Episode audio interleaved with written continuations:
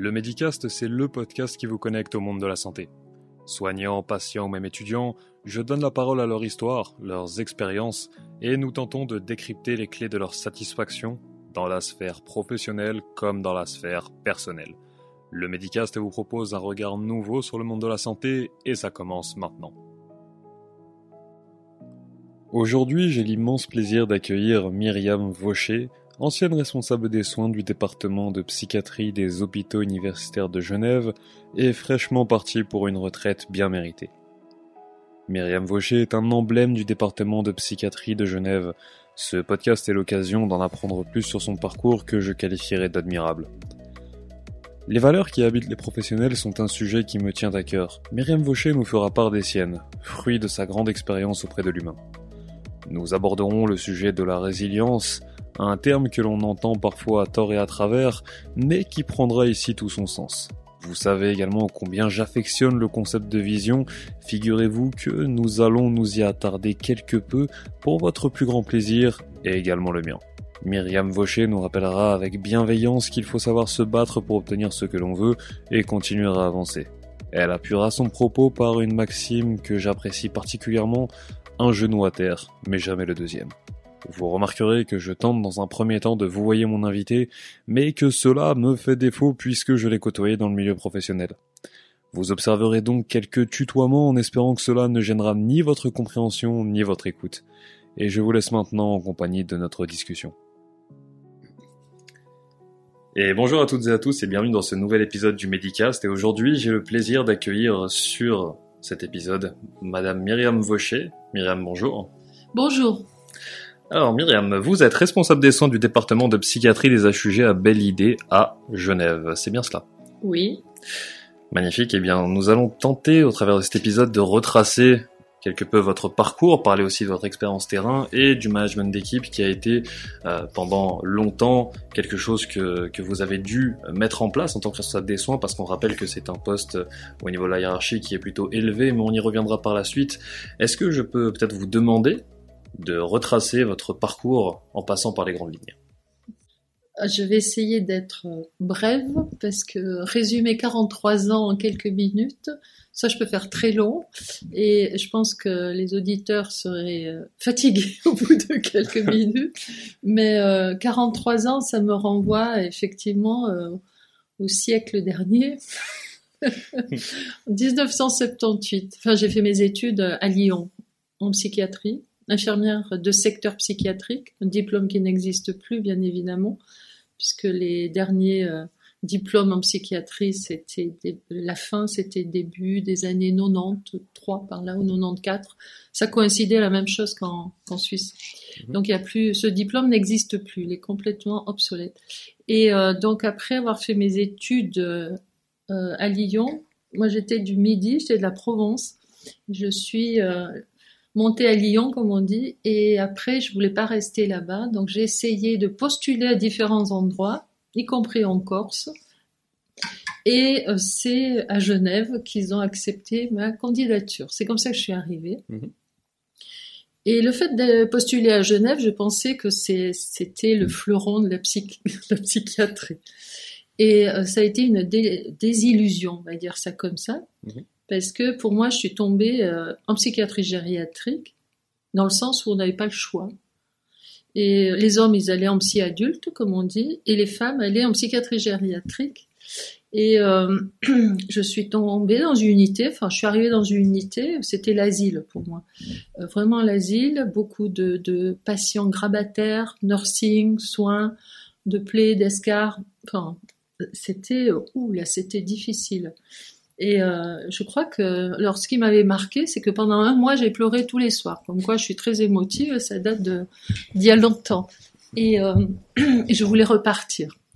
Mais euh, ce qui m'a empêché de repartir, c'est que je suis certainement orgueilleuse. Je suis orgueilleuse dans le sens que je n'aime pas euh, terminer sur un échec. Donc, je me suis accrochée en me disant c'est pas possible. Je vais chercher en moi les ressources nécessaires pour avancer, continuer ce qui, euh, ce qui a été le cas en fait, puisque 43 ans après, je suis toujours au, au département psychiatrie. Et en fait, ce qui m'a permis d'avancer, c'est effectivement euh, cette ténacité que j'avais, euh, et puis l'incompréhension des soins que je voyais autour de moi, au niveau de la, je voyais de la maltraitance au quotidien mmh. sur les personnes âgées. Et euh, là, euh, c'est là qu'on se rend compte qu'on est confronté à ces valeurs et on se dit il y a quand même quelque chose qui se passe qui est pas correct, qui est pas dans ma, façon d'être. Et, et là, j'ai voulu d'abord changer d'unité parce que je me sentais pas à ma place. Je suis allée dans une autre unité en psychiatrie gériatrie. Quelques mois après, c'était mieux dans le sens où il y avait un responsable qui était beaucoup plus humain, on va dire. Et euh, trois ans après que je sois arrivée, euh, un des deux responsables d'unité, parce qu'il y en avait deux par unité, hein, il est tombé malade et, on m'a demandé, donc j'avais euh, même pas 24 ans, m'a demandé de faire un remplacement à d'intérim. En fait, j'ai mis le pied dans le management sans l'avoir vraiment décidé. Mhm. Et, et, de fil en aiguille, je, je suis partie après. quand le, le, le responsable d'unité est revenu, je devais revenir dans ma fonction antérieure. Et là, je me suis dit, non, je vais pas rester dans cette unité, euh, il faut que j'aille voir ailleurs. Et j'ai postulé pour la psy adulte. Et en psy adulte, euh, ben, j'ai trouvé quand même une autre manière de, de, prendre en soin les patients. Et beaucoup, ça me correspondait davantage. Et je me suis dit, comme j'avais goûté six mois quand même au management, euh, j'avais quelque chose qui, qui peut-être s'apparentait à une forme de, de, sérieux professionnel, on va dire ça comme ça, par rapport à d'autres collègues. Et euh, j'ai fait ma, une formation en 84 euh, de d'école de, management. Mhm. Et euh, parce qu'il y avait des anciens responsables qui partaient, donc je suis, j'ai pris le, j'ai postulé, j'ai été prise. Et ensuite, bah, je suis restée euh, six ans psy adulte jusqu'en 1990. Après, j'ai postulé en psychiatrie gériatrique parce qu'il y avait des mouvements de, hiérarchie qui me correspondaient pas à mes valeurs. En fait, je me rends compte que je partais chaque fois qu'il y avait un conflit de valeurs. Si, si j'essaye je, d'analyser de manière rétrospective. Et euh, ces conflits de valeurs, soit il faut les assumer, si on a les moyens, soit ben, on va essayer d'investiguer d'autres champs pour voir si ça nous correspond mieux, en fait. C'était un peu ça. Je suis allée en psychiatrie gériatrie, là j'étais infirmière chef. J'ai pu mettre en place pas mal de, déjà de choses pendant dix ans. Et eh bien là, après, euh, on arrive dans les années 2000, hein, ça va vite. Mhm. je passe, euh, je fais les grandes lignes. Hein. Mhm. Et euh, en 2000, la personne qui était responsable de soins à l'époque euh, il était resté dans cette fonction 18 mois. Et euh, comme il était plus jeune que moi, pour moi, c'était embrayé que j'allais rester assez longtemps en psychiatrie gériatrique. Je pensais même à, demander un temps partiel, chose que je ne connaîtrai jamais. et, euh, et partant, il partait effectivement pas dans les meilleures conditions. Euh, j'ai appris que d'autres personnes postulaient. Je me suis dit, il faut que je postule parce que pour moi, c'est important que la personne qui est au-dessus de moi, qui, est mon supérieur, je puisse correctement le respecter dans le sens qu'il apporte, il a des compétences. Et euh, si ça ne me convient pas, je, change et je pars ailleurs. Donc euh, là, j'ai postulé et j'ai été prise comme responsable de soins, ce qui m'amène aujourd'hui, après 21 ans, à ce département en tant que responsable de soins. Ça, c'est vraiment un peu le, mouvement, sans parler des formations ad hoc ou des groupes de travail qui ont euh, illustré ma carrière professionnelle mhm. dans les grandes lignes. Ce qui fait euh, un bon bout de chemin, il faut le dire. 43, oui. Mais hum, Là, je vais déstructurer un petit peu ma, ma façon de faire euh, habituelle parce que j'ai vu que tu insistais beaucoup sur les valeurs. Mm. Euh, pour toi, c'est, j'ai vu que c'était quelque chose d'important, mais finalement, c'est quoi les valeurs qui, qui t'accompagnent? Parce que qu'est-ce qui faisait que euh, tu, ça n'arrivait pas à accrocher avec la personne d'en face? C'est-à-dire, pour comprendre pourquoi j'ai ces valeurs, c'est vrai qu'il faut, il faut regarder en arrière. Hein. Moi, j'ai une, c'est mon éducation, euh, forcément, qui, qui m'a inculqué ces valeurs. Euh, moi, j'ai été élevée dans une caserne parce que mon père était gendarme, donc quelque chose de très euh, contenant, structurant, structuré aussi. Après, en parallèle, j'ai été élevée chez les religieuses, donc euh, double contrainte. Et euh, en même temps, euh, j'en ai pas souffert parce que je trouvais normal, mais ça, ça, ouais, ça donne bah, des valeurs comme le respect. mon père m'a beaucoup enseigné la justice, le principe d'équité. Il était, quelqu'un de, très droit, mon père, et euh, d'ailleurs, effectivement, je remercie parce que j'ai gardé cette, cette notion de, de, justice pour moi qui est très importante. Alors je sais, on l'a souvent dit, le monde n'est pas juste. On le sait, le monde n'est pas juste. Mais si on peut contribuer là où on est à faire en sorte que c'est un peu plus juste, euh, dans ses, limites hein, de, sa fonction, de ce qu'on est, eh bien, bah, c'est déjà pas mal. Euh, voilà, moi j'essaye de, de, planter un peu euh, à droite à gauche des, des graines qui, qui, sont mes valeurs. C'est la justice, c'est la, le respect de la personne, qui qu'on soit, je veux dire qu'on soit directeur ou que la personne euh, fait le ménage du bureau, pour moi c'est le même respect, j'ai la même attention. Et, et c'est ce qui me caractérise, je pense, c'est ce regard vers l'autre en fait. Hein. Et ces valeurs, pour moi, elles sont fondamentales. On parle énormément de valeurs aussi, tu sais, dans pendant la formation des, infirmiers. Je pense au, bachelor HEDS euh, typiquement. Euh, on nous dit qu'il faut régulièrement être en, phase euh, avec nos valeurs. J'ai l'impression que c'est une chose que, tu essayes aussi de, faire, mais plus instinctivement que si on, l'avait enseigné directement pendant les cours. Comment est-ce qu'un étudiant en fait peut se retrouver là-dedans, à ton avis? Moi, je pense que c'est c'est c'est comme si on, parle beaucoup d'empathie. Euh, c'est pas parce que je, je, vais lire la définition de l'empathie que je vais être empathique. Hein. Moi, je pense qu'il y a quand même une base solide qui est liée à l'éducation et aux repères que l'on a eus. Euh, bien sûr qu'il y a des formations, ça ouvre. Moi, j'ai fait le certificat en éthique clinique dans les années 90 ça m'a permis de mettre des mots sur ce que j'étais. J'étais déjà. Euh, je pense qu'il y a des gens qui ont des très belles valeurs sans les nommer. Hein. euh, mais euh, voilà. Et, et c'est vrai que ce, ce, certificat en éthique clinique, à l'époque, c'est le professeur Rapin, qui malheureusement décédé aujourd'hui, qui l'avait mis et qui l'avait instauré. Il n'y a, y a, rien à la place aujourd'hui. Hein. C'est dommage parce que euh, quand on fait un travail au service de l'autre, c'est pas n'importe quel métier, je veux dire. Hein. Et, et c'est vrai qu'il faut faire au mieux, il faut être respectueux et, et être le plus authentique possible. Moi, j'essaye d'être authentique avec les gens. C'est pour ça que j'ai aussi un franc parler, hein, me. Mais en même temps, je préfère essayer. Je pense que ce que je dis souvent au cas, je dis, je pense qu'on peut tout dire, mais ça dépend comment on le dit. Ça dépend les formes que l'on que l'on a pour transmettre son point de vue, son étonnement. Moi, je sais que je suis parfois maladroite. Hein. Des collaborateurs qui me disent tu es maladroite. J'ai dit ouais, mais peut-être parce que je suis euh, quelqu'un de spontané. Je suis spontanée. Je vois quelque chose, je vais le dire. Des fois, si je suis un peu plus euh, énervée, stressée, ça va partir très vite. Mais j'étais, euh, faut quand même savoir que quand je suis arrivée, j'étais très timide. Donc quand je dis ça, tout le monde sourit. Mais ma timidité, ben, elle était là. J'étais respectueuse mais timide. J'osais pas m'affirmer, de peur de déranger l'autre ou de d'être jugée par le regard des autres. Hein. L'expression orale, elle, n'est est pas si simple que ça, hein, franchement. Et ben, j'ai dû travailler sur moi-même pour prendre la parole, pour faire passer mon opinion, mon regard. Voilà, tout ça, ça s'apprend, ça s'acquiert pas du, jour au lendemain.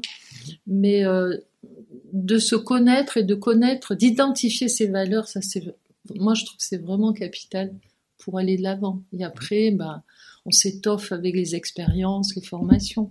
Mhm. D'accord. On va revenir sur tout ça euh, par la suite, je pense. Euh, on va essayer de reprendre le, fil de l'interview euh, de manière à faire en sorte que les auditeurs puissent aussi mieux comprendre à qui, euh, entre guillemets, ils ont affaire au travers de, cet enregistrement, de cet épisode.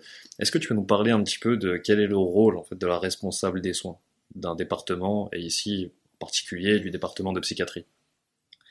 Le rôle, le rôle j'ai envie de dire, il est déjà complexe, il est vaste, il touche à tout. Ce que je disais dernièrement à quelqu'un qui me posait la question comment on peut définir ce rôle? Si on lit un cahier des charges, ça nous donne pas tellement, ça donne des grandes lignes, mais c'est bien au-delà. Un rôle de, responsable des soins, c'est-à-dire qu'il y a les lignes, les grandes lignes directrices de l'hôpital, des HUG, qui sont connues, la stratégie à, à 5 ans, ça c'est les grandes lignes. Après, euh, il y a aussi les lignes bien sûr budgétaires, il y a les il y a tout ce qui arrive comme euh, nouveaux projets, nouveaux logiciels, enfin il y a beaucoup de choses qui arrivent. Et quand on est à la tête d'un département, on représente la filière soins, on a déjà ça en tête qui est quand même euh, les grands. Voilà, ça nous permet déjà, on sait vers quoi on va. Il va falloir les décliner et parfois les faire passer aussi, faire passer aux, autres, aux cadres, et faire en sorte de peut-être travailler pour que ça soit compris, parce que des fois c'est des grands concepts et il faut le mettre en forme. Hein. c'est une espèce de, comme pâte à modeler. Comment je vais transmettre ce qui m'est demandé. Le plus dur dans le job, c'est quand il y a des économies à faire passer. Hein. Hum. Et, et moi, j'ai toujours eu à cœur de donner du sens à ce que je recevais comme message ou comme injonction, ça peut être, ou comme mission, comme mandat, c'est le transformer pour que les collaborateurs, les cadres le comprennent et, voilà, et puis le fassent vivre en fait sur le terrain. C'est pas simple. Euh, mais donner du sens, moi je, personnellement, je ne peux pas appliquer un ordre si j'en comprends pas le sens. Pour moi, c'est fondamental. Donc, quand il y a des nécessités, eh bien, euh, je, je, vais vers les, les personnes, vers les équipes pour dire voilà, nous avons telle demande, il va falloir faire cela parce que. Et pas de donner des ordres. Moi, j'ai jamais aimé qu'on me donne un ordre comme ça, de manière verticale, sans que j'en comprenne le sens. Moi, j'insiste vraiment là-dessus, le sens est fondamental hein, mhm. pour qu'il y ait une adhésion derrière. D'accord. Et donc ton rôle en tant que responsable des soins, c'est euh, de faire en sorte que tous ces, tous ces, tous ces projets, toutes ces grandes lignes directrices prennent une direction particulière prennent une forme. Alors, il y a, y ce qui vient de, depuis la direction générale, ou le, politique, la direction générale, ça arrive au département. Et puis, il y a aussi euh, le travail que, que je fais, si je peux dire je fais, avec les différents médecins-chefs que compose le département. Euh, chaque médecin-chef a envie de développer son service de telle ou telle manière et euh, c'est un travail qui doit se faire avec les autres filières, hein, les pluriprofessionnels de la santé, comme les soignants. Puisque un médecin-chef, lui, il a les médecins sous sa responsabilité. Donc c'est un travail qu'on doit faire de manière collégiale, d'entendre, ce qui n'est pas évident non plus. Hein. Euh, et puis, donc il y a cette partie-là. Et puis, il y a la filière soins, moi, que je représente, pour dire il faut aussi que nous, on, s'approprie des nouveaux concepts parce qu'il y a des besoins et c'est là que je peux être force de proposition de nouveaux projets dans ma fonction et là j'ai eu la chance de pouvoir mettre en place pas mal de choses, on va dire, ces, dernières années et j'espère que ça va perdurer euh, au-delà de mon départ. Mm-hmm. Euh, là, on, on a fini sur une note qui parle de ton départ, mais au tout début de, celle-ci, quand est-ce que la, jeune Myriam Vaucher pensait qu'elle allait faire une carrière aussi longue en psychiatrie? Pas du tout. quand je suis arrivée à Genève, d'abord, euh, j'étais loin de ma famille, de mes amis. Je m'étais dit bon, je viens deux ans et après je pars. Bon, la vie a fait que c'est vrai que voilà, j'ai rencontré euh, le père de mes enfants, et, du coup, bah, j'ai posé mes valises. Et puis, euh, et puis c'est vrai que le fait qu'on m'ait proposé, en fait, j'avais pas d'idée euh, préconçue en, en démarrant que j'allais être responsable d'unité. Euh, c'est en fait, on est venu me chercher quand j'avais 24 ans pour faire un remplacement. Pourquoi moi alors qu'il y avait des personnes qui étaient là depuis des années le fait que j'étais plutôt sérieuse dans mon travail et les procédures, je, les maîtrisais vite, enfin je les retenais, je les appliquais, j'essayais de faire le, mieux du monde ce qu'on me demandait.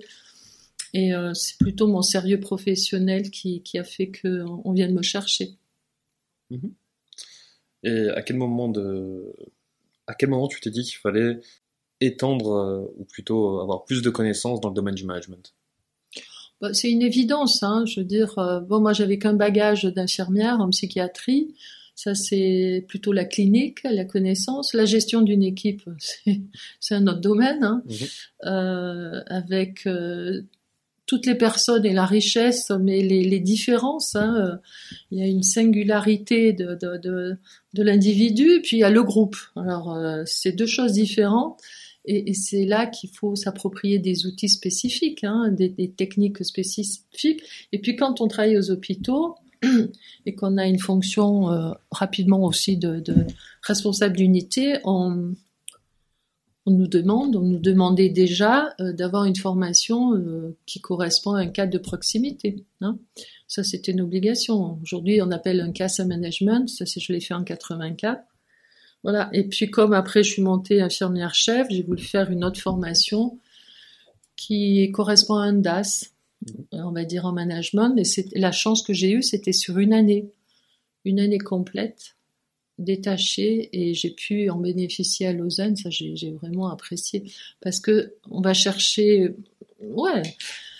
On va, d'abord, ça apprend à se connaître, comment on gère une équipe, toute la dynamique de groupe, comment je- j'aborde certains conflits. C'est voilà, il y a tout ceci, c'est un champ incroyable le management. Mhm. Moi, j'ai beaucoup, euh, j'ai beaucoup aimé parce que j'aime, euh, comment dire, j'apprécie travailler avec euh, l'humain, que ce soit un patient, un collaborateur, des proches. Moi, j'aime bien les gens en fait, et euh, donc ça me correspondait bien.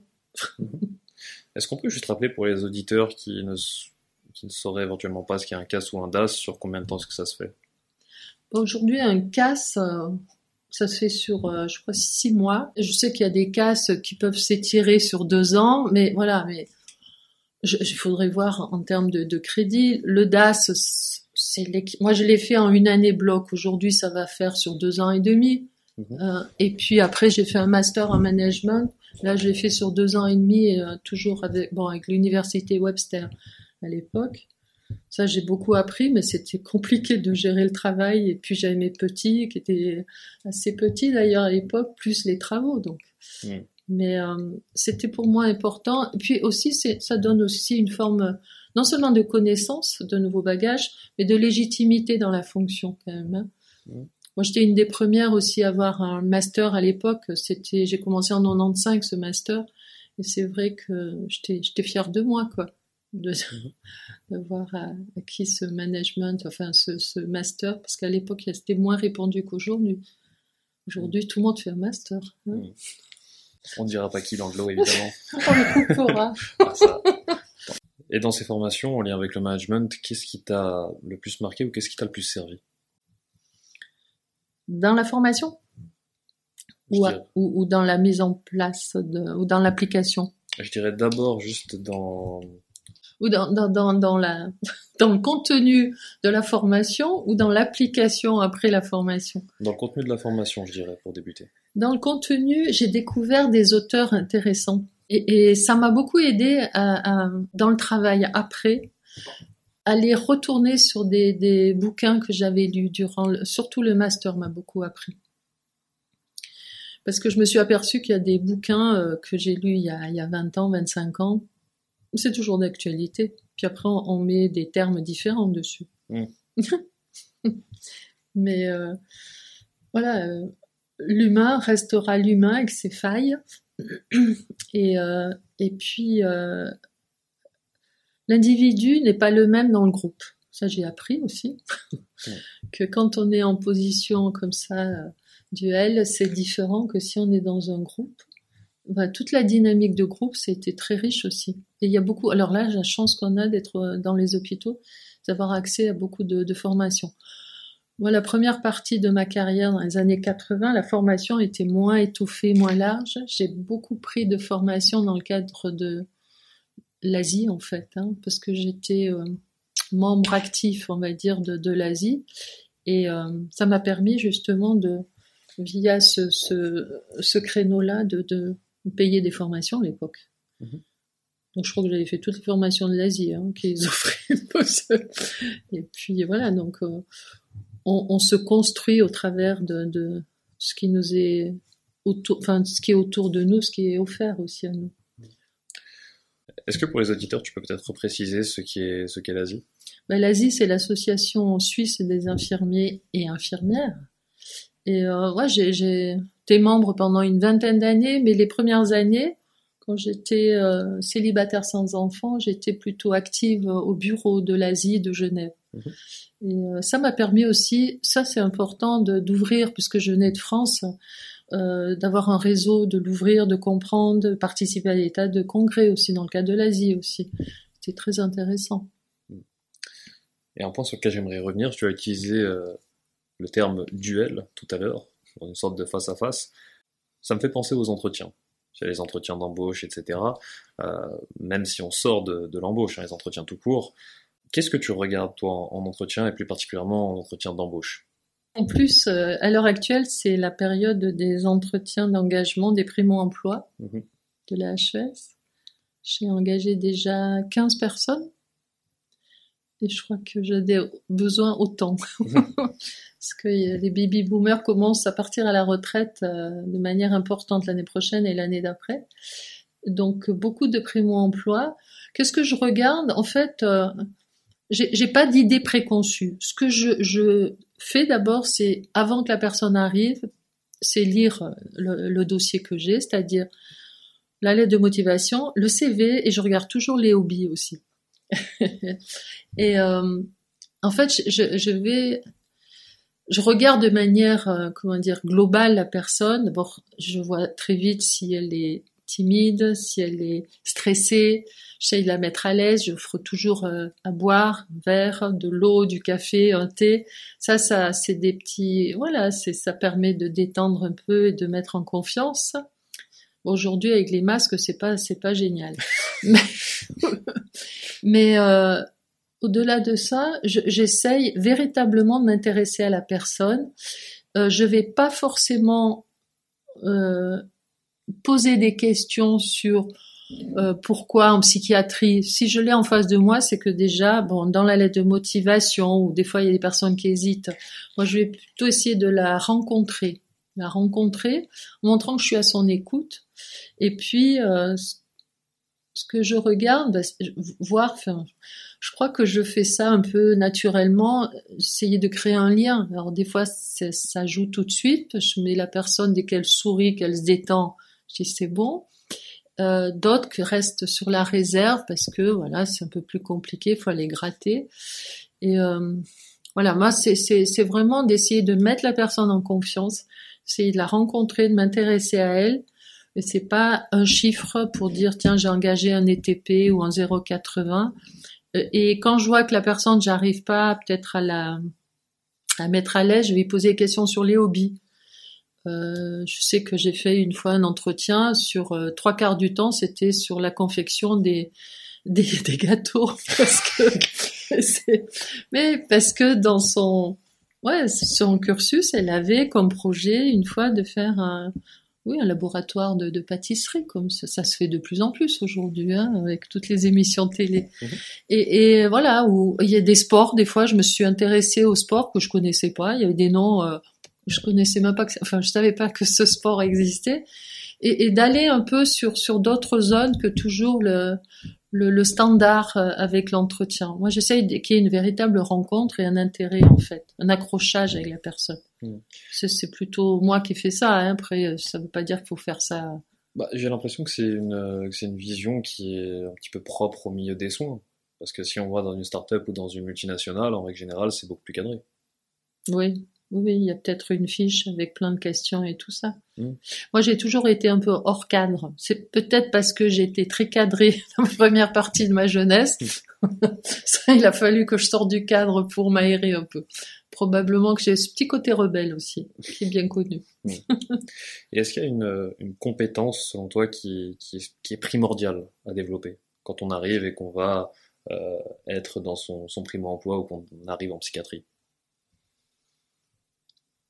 Moi, je leur dis toujours que comme c'est un, enfin, quand on commence un premier job, c'est pas simple. J'ai essayé de tout mettre en place ces dernières années, puisque j'en engage beaucoup, pour les mettre en confiance, faciliter leur intégration, les accompagner. Et c'est pas après huit jours qu'on peut lâcher euh, l'accompagnement ou voilà. C'est, une période qui, s'étale sur plusieurs mois, mais la mise en confiance et puis de leur dire, vous avez le droit de ne pas savoir, mais il faut surtout dire quand vous savez pas, parce que euh, c'est comme ça qu'on évite de faire des erreurs on peut faire des erreurs, mais il faut le dire. Voilà, j'ai fait ça parce que voilà. Mais être plutôt euh, humble, euh, de s'intéresser aussi à l'autre, au patient, et puis euh, d'aller vers les personnes qui sont les personnes ressources identifiées, et effectivement faciliter. Moi, le, moi, enfin, j'ai toujours dit à tout un chacun que pour moi le premier soin c'est l'accueil. L'accueil est prépondérant si vous frappez chez quelqu'un, euh, vous allez voir quelqu'un euh, dans sa maison, mais vous, vous, aimez bien être bien accueilli, on vous garde pas sur le pas de la porte ou vous restez pas debout et puis on vous donne un verre d'eau sur le pas de la porte.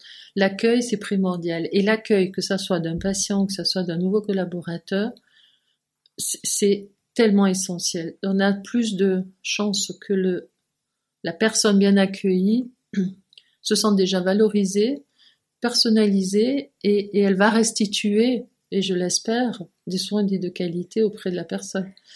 Si moi je, l'accueille mal, euh, euh, ça va être compliqué. Moi j'ai mal été accueillie.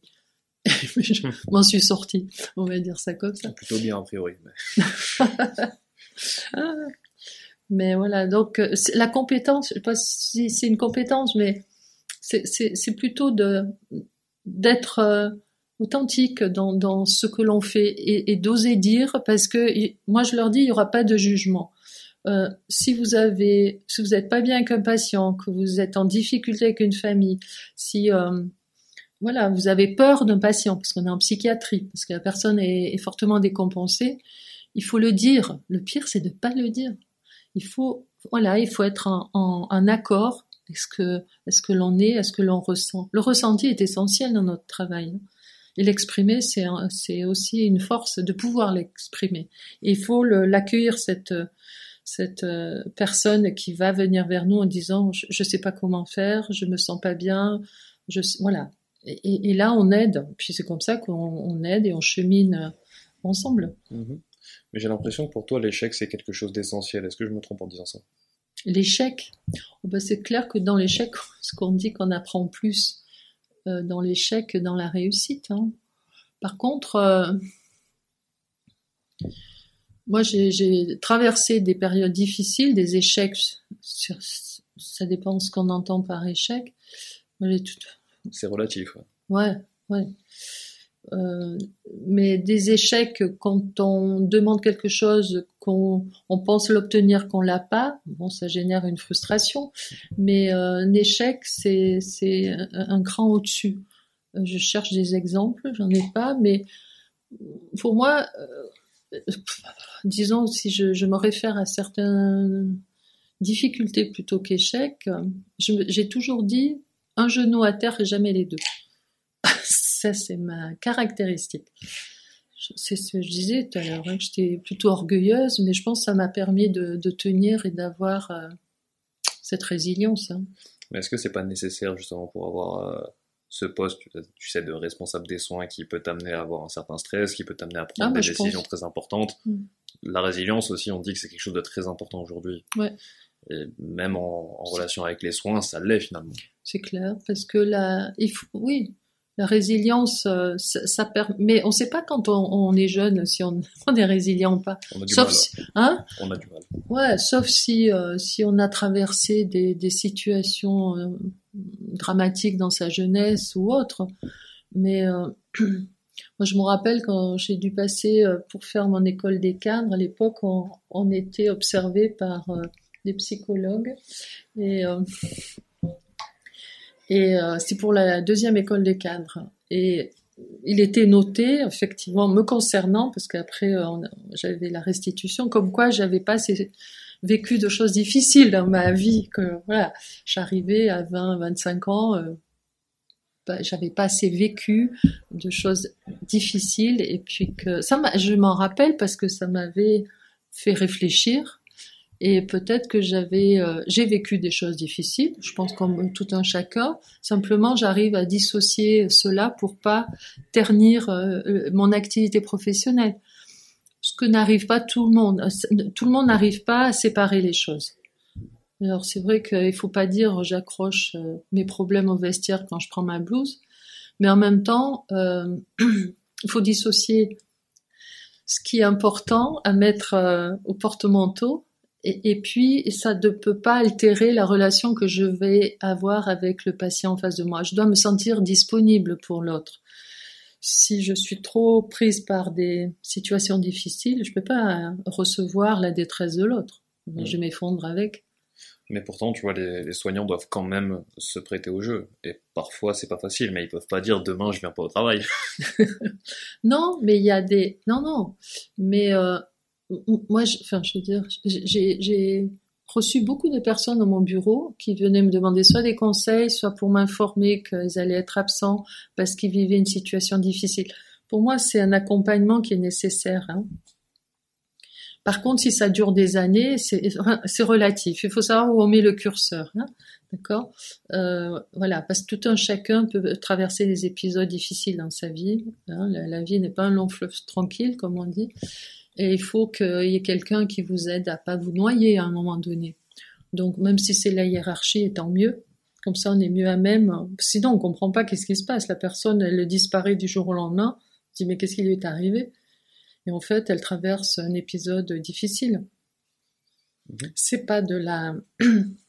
C'est compliqué ce que je dis parce que certaines personnes ne veulent rien dire pensant que c'est confidentiel. Bien sûr qu'il faut respecter la confidentialité, mais de dire euh, je traverse une période difficile, euh, il faut voilà m'accompagner, me soutenir, c'est autre chose, sans rentrer forcément dans la nature de, de, la difficulté. Je pense que ça fait partie de la résilience, mais ou du moins de la notion de résilience. Hein.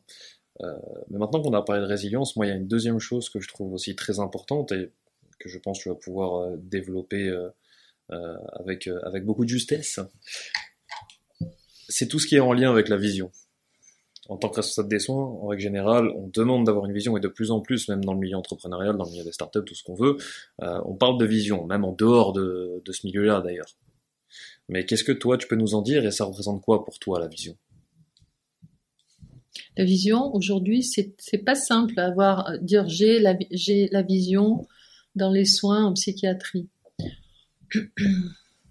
La personne qui dit voilà il va se passer ça dans 15 ans ou 20 ans, elle, est forte. Hein.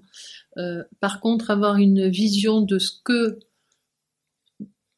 peut, euh, je dire, prendre comme forme la psychiatrie d'aujourd'hui et demain, il y a déjà des signes aujourd'hui qui peuvent permettre de dire on va plutôt vers telle orientation plutôt que vers celle-là.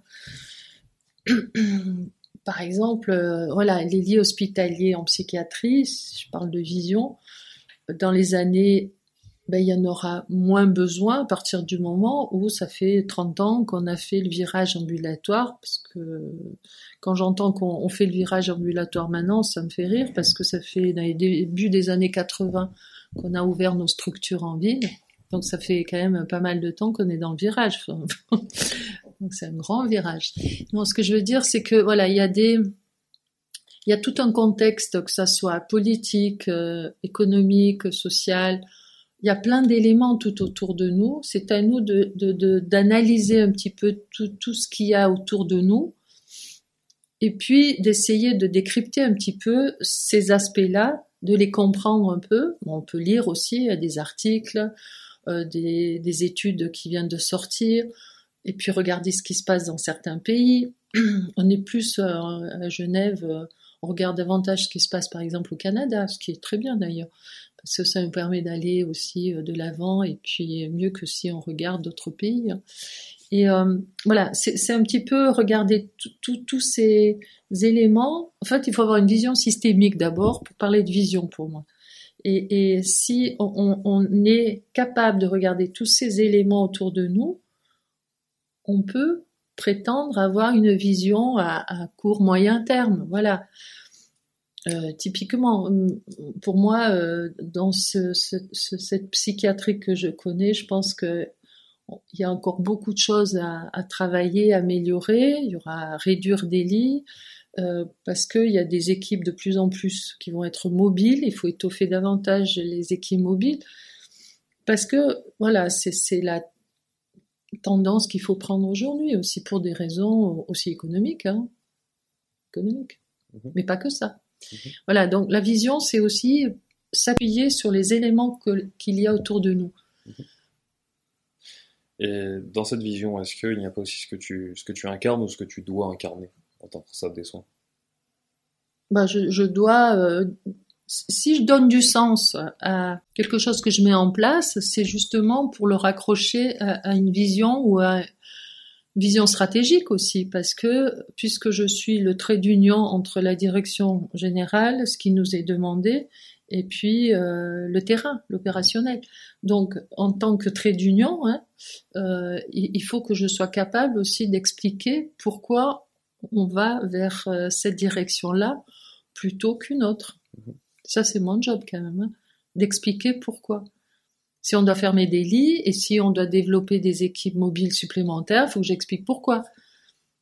Euh, voilà, donc euh, quand j'ai changé les horaires il y a, je sais pas, maintenant 15 ans ou une dizaine d'années, ces horaires, ils n'avaient jamais changé. Pendant 30 ans, c'était pas évident, mais j'ai j'ai fait le tour de toutes les unités pour expliquer que c'était pour des raisons économiques avant tout. Mais moi, j'y suis allée et je leur ai dit. Sinon, on comprend pas. Après, ça fait du top-down et puis c'est un peu compliqué après. On, on, lève des résistances après. Venir sur un terme que tu as employé qui est trait d'union. Oui. Ce que tu me disais, c'est que tu étais le trait d'union avec la direction générale. Ça, euh, je suis totalement d'accord. De toute façon, c'est pas moi qui vais dire le contraire ou qui peut en parler. Mais euh, l'autre question que j'ai, c'est que tout à l'heure, tu as dit que les médecins-chefs euh, avaient euh, les médecins de leur service sous eux. Est-ce que tu as, la, ou du moins qu'ils en avaient la responsabilité? Ah oui, est-ce hiérarchique. Que, hmm, est-ce que toi tu as l'impression d'avoir cette même responsabilité et à quel point est-ce que tu, tu ressens cette chose-là? Alors, le trait d'union, enfin la complexité de la construction de l'organigramme en fait, si on parle de l'organigramme, moi je suis rattachée hiérarchiquement au chef du département et euh, mon lien métier c'est la direction des soins. En dessous, il y a la filière soins qui m'est rattachée et sous la, direction médicale, il y a les médicales qui y est rattaché. Par contre, il faut que euh, ça, ça matche. Euh, c'est-à-dire que dans une unité, euh, il y a un chef de clinique qui est le pendant de, du cadre de proximité, c'est-à-dire le, cadre soignant de proximité. Ils sont pas liés par, des, par une hiérarchie, doivent travailler de manière collégiale en fait, et il faut que ça, qu'il y ait une bonne entente parce que ça peut être compliqué. En fait, c'est le, il y a, y a, des hôpitaux dans d'autres pays où, si je vais en France par exemple, euh, moi je connais un peu la psychiatrie, bah c'est le médical, il a toutes les filières sous sa responsabilité. Là, la construction elle est différente au HUG.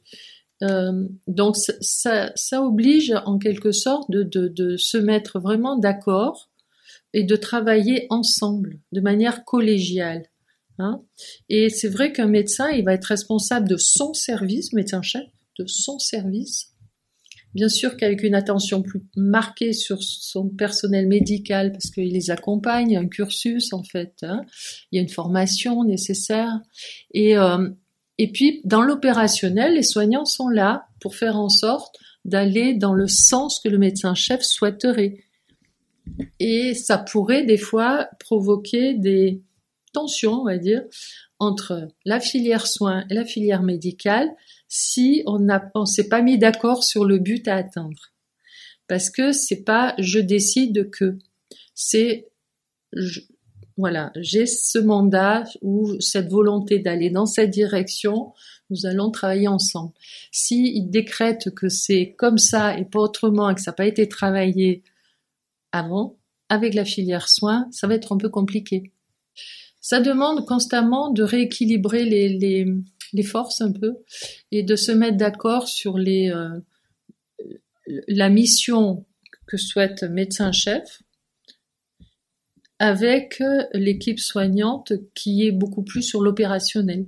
C'est beaucoup de la négociation. Euh, alors, ça crée des conflits, hein, ça des fois, des tensions, parce que ben, on n'a pas la même façon de voir les choses, ou la même vision, ou la même attente, parce que la difficulté, c'est que, enfin, c'est une difficulté et en même temps une richesse, hein, ça dépend comment on voit les choses.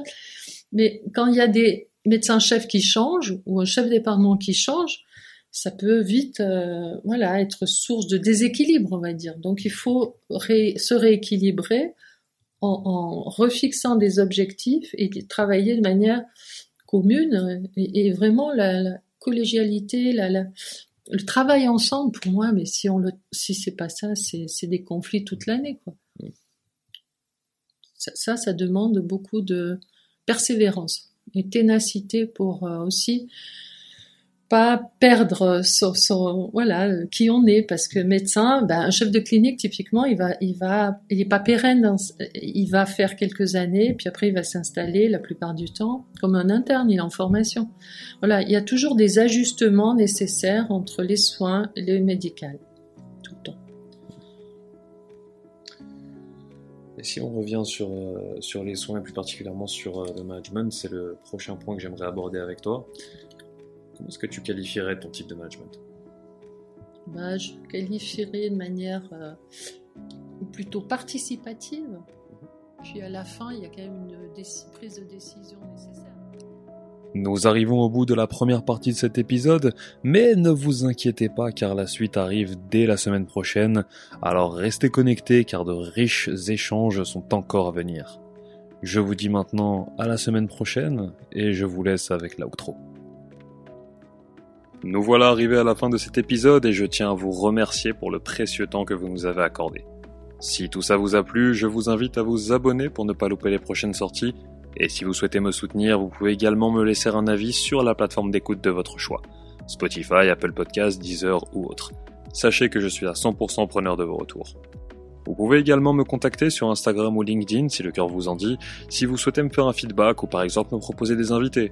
Je suis tout oui medicast ou Guillaume Ismaili. Et pour terminer, je pense que chaque personne détient un potentiel sans limite en lien avec sa propre histoire et que notre capacité de progression est exponentielle. Faites ce qui vous passionne, prenez soin des autres et surtout prenez soin de vous. Vous étiez sur le Medicast en compagnie de Guillaume Ismaili. À bientôt j'espère.